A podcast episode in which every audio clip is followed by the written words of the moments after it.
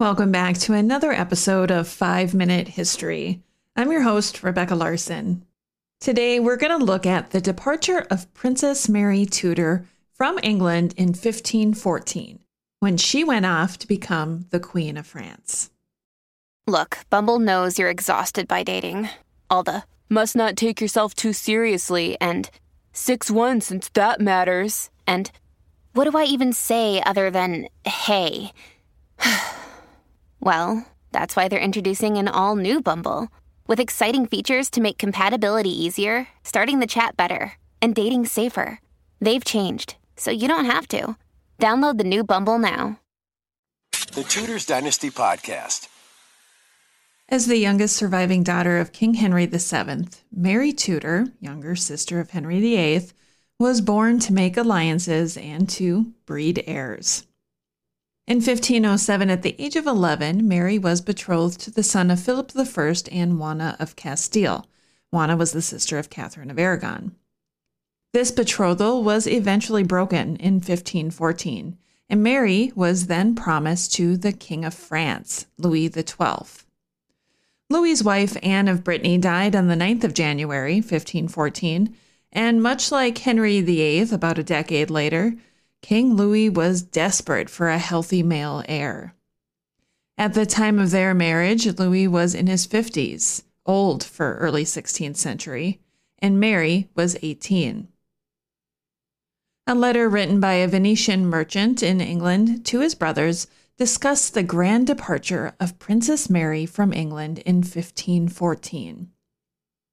Quote, Entertainment, banquets, and jousts are being held for the departure of the Queen, who left for Dover four days ago, accompanied by four of the chief lords of England, namely the Treasurer, the Lord Chamberlain, the Chancellor, and Lord Stanley, besides 400 knights and barons, and 200 gentlemen and other squires with their horses.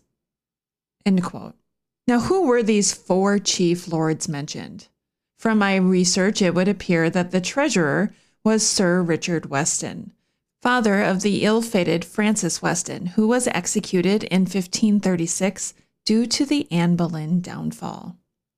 The Lord Chamberlain was Charles Somerset. He was actually a legitimized son of Henry Beaufort, 3rd Duke of Somerset. Charles was made Earl of Worcester in 1514. Quote, the lords, knights, and barons were all accompanied by their wives, attended by their damsels. There would be about 1,000 palfreys and 100 women's carriages. There are so many gowns of woven gold, and with gold grounds, housing for the palfreys and horses of the same materials, and chains and jewels, that they are worth a vast amount of treasure. And some of the noblemen in this company, to do themselves honor, had spent as much as 200,000 crowns each. Many of the merchants proposed going to Dover to see the fine sight, and about a week ago, all the merchants of every nation went to the court. The Queen of France desired to see them all and gave her hand to each of them.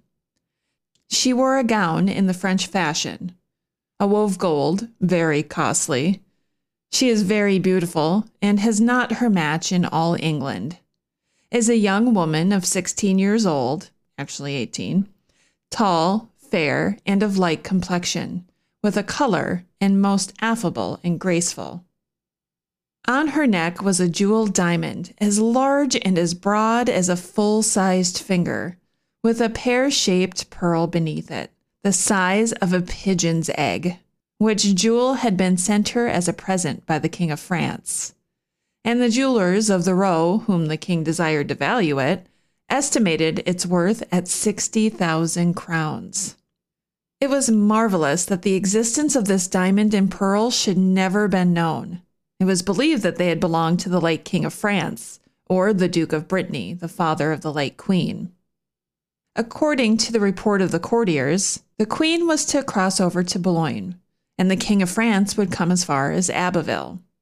It was said to meet her and there consummate their marriage with this, quote, nymph from heaven, her beauty and affability warranting the expression. On bidding farewell to the merchants, she made them all many offers, speaking a few words in French and delighting everybody. The whole court now speaks both French and English, as in the time of the late king. Now, Mary was in the care of Thomas Howard, Duke of Norfolk, on her trip, and on the 2nd of October, they launched for France. Her voyage was not without problems. A very strong wind picked up merely an hour after they launched. This scattered all the ships in their fleet in several directions. One of the ships, called the Great Elizabeth, succumbed to the weather and sunk with the loss of 400 men. Mary's own ship ran ashore near the entrance to Boulogne harbor. Sir Christopher Garnies, an ambassador to King Louis XII, ran through the breakers and carried the soaked and frightened Mary to safety. Mary's marriage to King Louis did not last long, and after his death, less than a year after being married, Mary secretly wed Charles Brandon, Duke of Suffolk. And the rest is history. Thanks for listening to this episode of the Tudors Dynasty Podcast. You can follow and support the Tudors Dynasty podcast on Facebook, Twitter, Instagram, and Patreon at Tudors Dynasty.